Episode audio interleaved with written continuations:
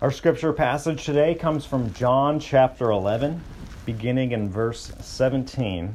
Hear God's holy and authoritative word. Now, when Jesus came, he found that Lazarus had already been in the tomb four days.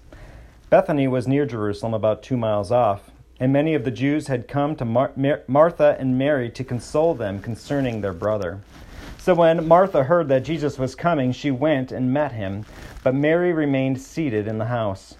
Martha said to Jesus, Lord, if you had been here, my brother would not have died. But even now I know that whatever you ask from God, God will give you. Jesus said to her, Your brother will rise again. Martha said to him, I know that he will rise again in the resurrection on the last day. And Jesus said to her, I am the resurrection and the life. Whoever believes in me, though he die, yet shall he live. And everyone who lives and believes in me shall never die. Do you believe this? She said to him, Yes, Lord, I believe that you are the Christ, the Son of God, who is coming into the world. When she had said this, she went and called her sister Mary, saying in private, The teacher is here and is calling for you. And when she heard it, she rose quickly and went to him. Now Jesus had not yet come into the village, but was still in the place where Martha had met him. When the Jews who were with her in the house, consoling her, saw Mary rise quickly and go out, they followed her, supposing that she was going to the tomb to weep there. Now, when Mary came to Jesus, where Jesus was, and saw him, she fell at his feet, saying to him, Lord, if you had been here, my brother would not have died. And when Jesus saw her weeping, and the Jews who had come with her also weeping, he was deeply moved in his spirit and greatly troubled. And he said, Where have you laid him?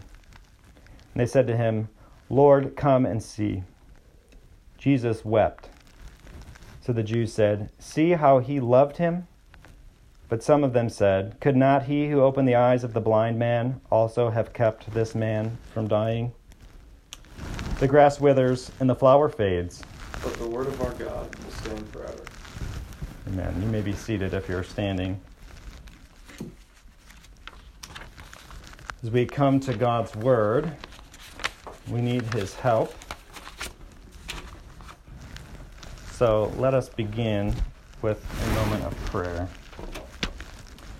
Gracious Heavenly Father, we thank you for revealing yourself to us. We thank you for this great account of what Jesus said and did. We need your Spirit to help us to understand, to apply it to our own lives and hearts, to see Jesus for who he is. We pray that you would help us, give us ears to hear what the Spirit says. In Christ's name we pray. Amen. Well, our passage today is a continuation of the story that we covered a little bit last week. It's the story of Jesus raising Lazarus from the dead. If you remember, Jesus had just escaped from Jerusalem after facing uh, great danger. Uh, he was going to be stoned to death for uh, what appeared to be blasphemy. The, the crowd was enraged by the things he was saying as he was equating himself to being one with God.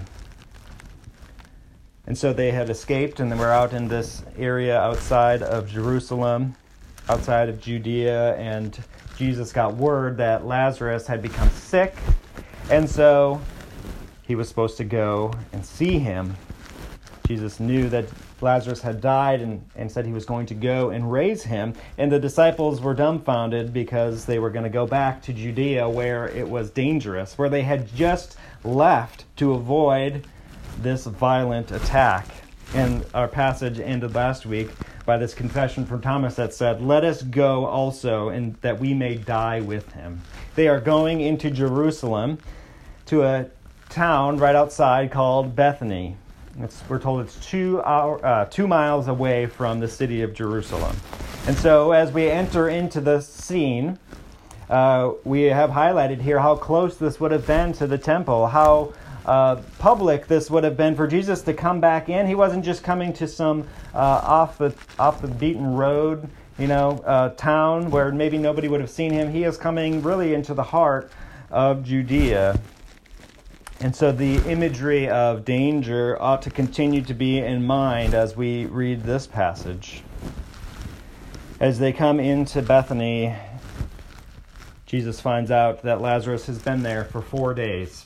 So Jesus had delayed coming for two days, we were told, and it must have taken two more days for him to have arrived. That's how far away they were. Remember last week we talked about how there are no mistakes. Jesus didn't delay on accident, he didn't miss his opportunity. And yet we kind of get a sense from these two responses from Mary and Martha that they had hoped he would have been able to get there sooner, that he could have done something. But as we look at these these two interchanges. That's really what we're going to look at today is these two scenes, one with Martha and one with Mary. The things they say to Jesus and how Jesus responds to them. But the key theme throughout this whole thing is that they both confess that Jesus is the one who they must go to. That Jesus is the one who can do anything about it. It is the big idea about what we're learning about Jesus is he is the one who can do something.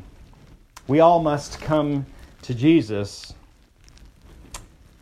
And yet, some of us need to hear different things than other people.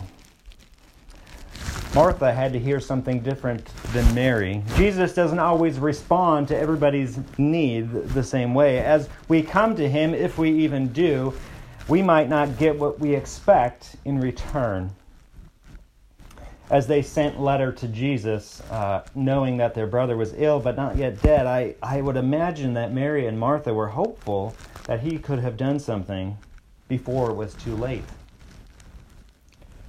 They didn't necessarily get what they wanted, but Jesus has something for them, anyways. And so we're told here uh, that as Jesus comes into Bethany, verse 18 and 19, uh, that there's a bunch of these Jewish people who've come out to console Mary and Martha. Now, it seems that these people aren't particularly antagonistic towards Jesus yet at this point, but it does give us the sense in which people probably had been coming out of Jerusalem to see Mary and Martha. And the fact that they lived so close and there's all of this going on uh, highlights for us that Mary and Martha and Lazarus were probably pretty significant people. Not only was it just their little town of people weeping over the death of Lazarus, but it seems that there were many Jews there. And they'd come to comfort them. This is significant. And so Jesus is entering into a very public display of mourning. In fact, they've been there now for four days as they've been weeping over the death of this man. We're told in verse 20, with our first scene here, that when Mar- Martha heard that Jesus was coming, she went and she met him. But Mary stayed in the house. And when Martha sees Jesus, she gives that confession Jesus, Lord, if you had been here, my brother would not have died. If you had been here, my brother would not have died. It, it's not necessarily a chastisement of Jesus to say, Why didn't you get here? But it is a confession that Jesus is the one who could do something. He is the one who could have done something. In fact, it's the same confession that Mary will make, and it's the same question that's brought up at the end of our passage by those Jews who had gathered. The man who had healed the blind man, couldn't he have done something about this as well? sure seems like Jesus is the one who can do something. And so there's this lamentation, right? It's been four days. The, the death has been finalized. There was a, there was a sense at this time, uh, some, kind of some superstition, if you will, that for the first three days of somebody's death, uh, that the spirit of that person was still nearby wanting to re-enter into the body. This is this is not a biblical category. This is something that maybe would have been thought about at the time. Maybe how our culture has a different view of death and how all of that works. This would have been an assumption maybe at the time that it's important the 4 days has passed because by the 4th day decomposition was beginning to happen and that spirit that would have been around would have been gone. So the finality of Lazarus' death is being highlighted for us. And so she comes and says, If you would have been here, my brother would not have died. Jesus is the one who could do something. And yet she gives this ongoing explanation about what she believes about Jesus. Not only could he have done something, but she knows that whatever he asks of God, God will give to him.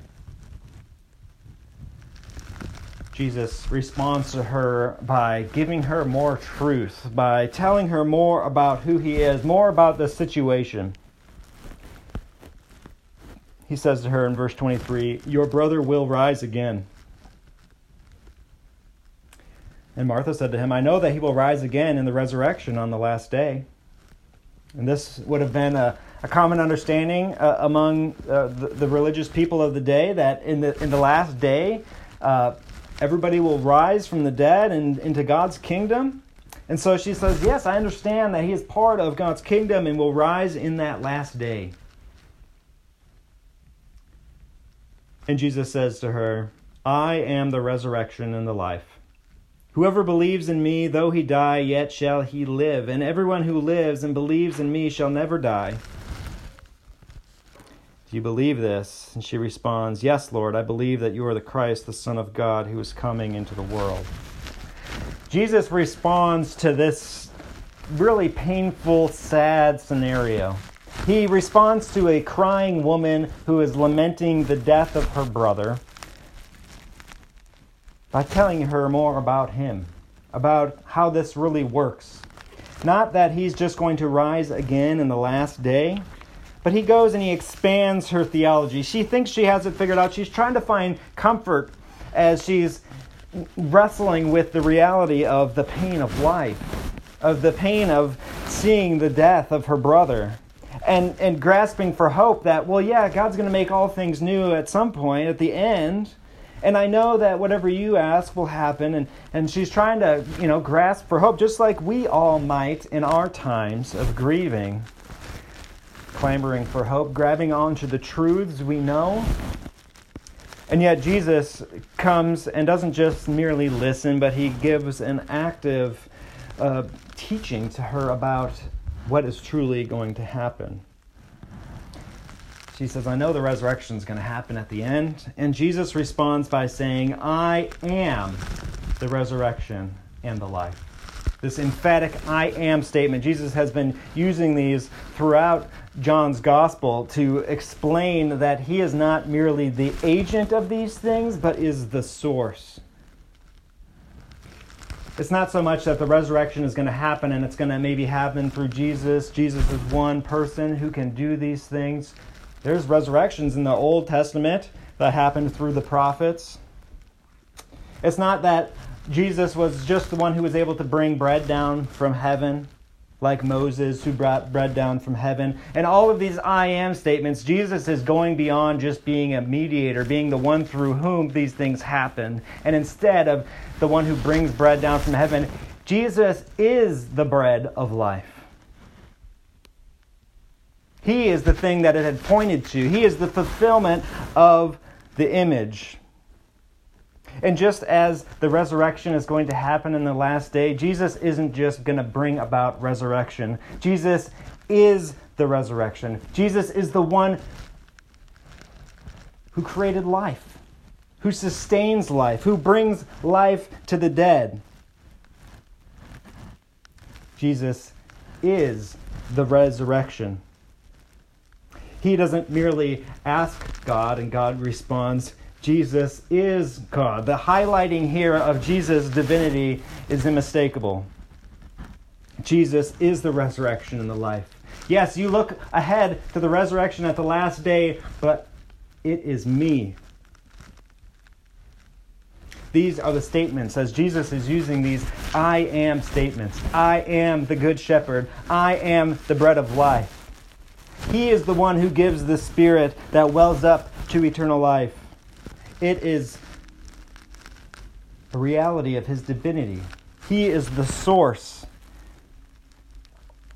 pointed to Him.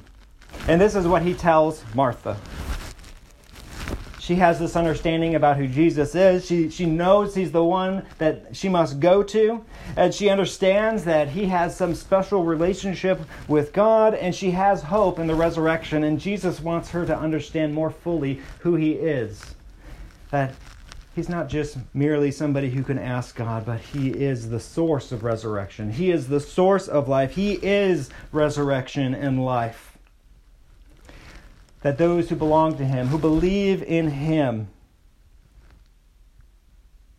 They won't face death. They will have life. They have this eternal life that Jesus has been talking about. And you can see in her confession as Jesus asks her, Do you believe this? Her confession seems to be very, very robust. She says, Yes, Lord, I believe that you are the Christ, the Son of God, who is coming into the world. And this is the culmination of the true confession about who Jesus is. Not that he was merely a prophet or the one, you know, this Messiah figure, but he is the Christ, the Messiah, the Son of God, the one who is coming into the world, the one who has been promised to come. All of this has been culminating into the one person of Jesus Christ. And she understands as Jesus is teaching her. He is pointing her her hope, her clamoring for hope in the midst of this despair He's pointing her to himself. He's revealing himself more fully to her, and she gets it. And she makes this great confession, and then she runs to go get her sister. And we have a second scene that is very different. Mary comes running to Jesus, and the Jews think that she's running quickly because of her great grief to go weep at the tomb. And when she gets to Jesus, she says the exact same thing that her sister Martha did Lord, if you had been here, my brother would not have died. And so Jesus responds and says, I am the resurrection and the life. No, he doesn't say that at all.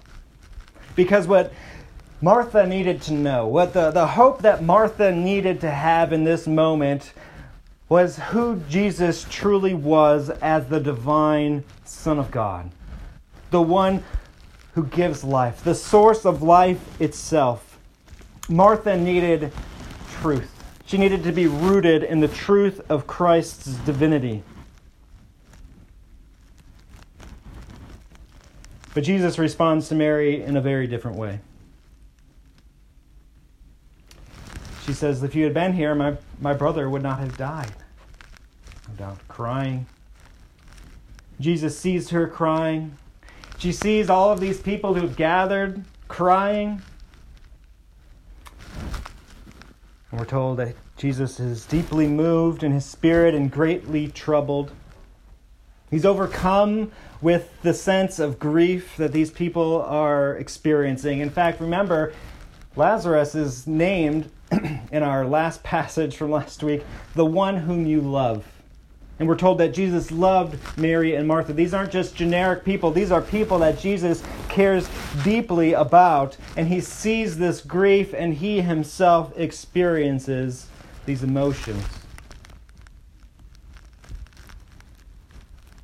Jesus sees this scene.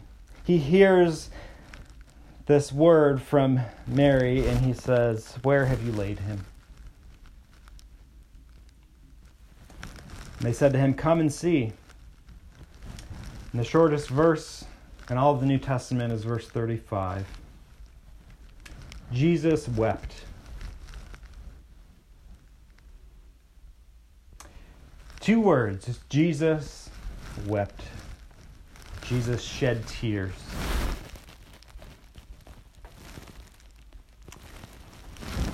And it's the sign to these Jewish people who are gathered together and they say, See how much he loved him? What a different response to the same words to a different person. Martha needed to be reassured of who Jesus truly was, to have hope that he is divine, that he is the one who can undo this great tragedy that they can have life and hope by belonging to Him. And that's what He gives to Martha. Mary needed something far different. Mary needed somebody to cry with. And we have highlighted in that verse, verse 35, Jesus wept this imagery of the humanity of Christ that is hard for us to even fully grasp. that God Himself has cried. That Jesus loved this man so much and these women so much that He sees this happening. He knows what's going to happen, and yet causes him to cry. He goes to the tomb to mourn with them. He goes in their mourning. He enters into their grief. He experiences the grief himself.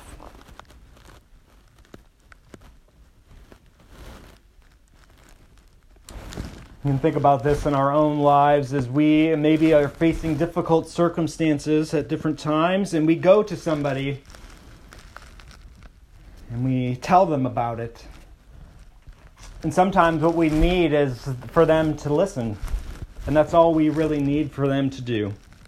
To be there, to, to care about what's happening, to be a shoulder to cry on. To enter into our grief, to let us work it out in their presence. Other times we go to people and we tell them about our problems and we need help. Not just a listening ear, but wisdom, perhaps rebuke, perhaps a call to do something different. Somebody might need to slap us upside the head if we're doing something wrong that has caused our grief. There's different responses we need in different moments. And Jesus is showing us here ultimately his divinity and his humanity, and how he holds these two things together fully God and fully man. And it's important for us as we deal with our own lives, as we think about what it means to come to Jesus with our needs. Sometimes we need to be reminded of who He really is, that He really is in control, that He really did rise from the dead, that there is real hope in believing. When we enter into doubts and we, we engage with the brokenness in our world, the sins that we, uh, we commit and that are committed against us, when we see the result of the fall and death. Sometimes we need to look to Jesus and be reminded of how gloriously divine he is. That he indeed is the one who has been exalted and is seated at the right hand of God. To look to him and find rest and hope because he is so glorious. The one true God. And He has made these promises to us. These are the things that we might need. Other times, we'll be more like Mary. And we wonder this Does God even care? In our times of grief, in our times of un- doubt and unknown, in our times of pain, we wonder, where is God? Does He even care? And we need to be reminded that Jesus cries.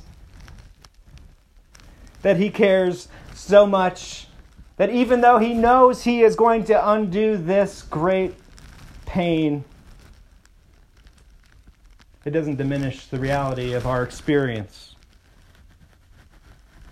That he enters into our grief, that he sees the pain of the world and we think it hurts us, but it hurts him just as much, if not far more.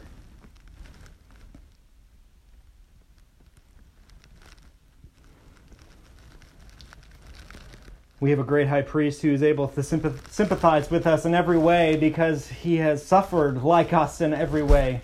He has lived an earthly life of pain and sorrow. And when we wonder about whether or not Jesus cared, of course, this ultimately is culminated in what Jesus has truly come to do. He cared so much that he didn't just look and weep with us, that he laid down his life for us. That in order to make these promises to Mary and Martha and Lazarus and all those who belong to him, in order to bring about the resurrection, he pays for it in his own body and his own blood. Sometimes we need to see Jesus on a throne and be reminded of how glorious he is. And other times we need to see Jesus nailed to a cross to see how much He truly cares. We belong to the great God man, Jesus Christ, fully God and fully man, who reminds us of His great place of authority, the hope we have in who He is. And yet He has revealed Himself as the one who dwells among us, who enters into our life. May we look to Him in our time of need. May He answer us the way we need it. Whether that's in reaffirmation of who He is as our God, or whether we just need to weep in His presence and know He is weeping with us. Let's pray. Gracious Heavenly Father, we thank you that Christ came not as just a king, but as a friend, as a Savior of sinners, as one who has endured pain and hardships we all endure. Help us to come to Him in our times of need. Help us to trust in Him when we don't have the answers. Help us to find our hope and our comfort in our great Savior, Jesus Christ. It's in His name we pray. Amen.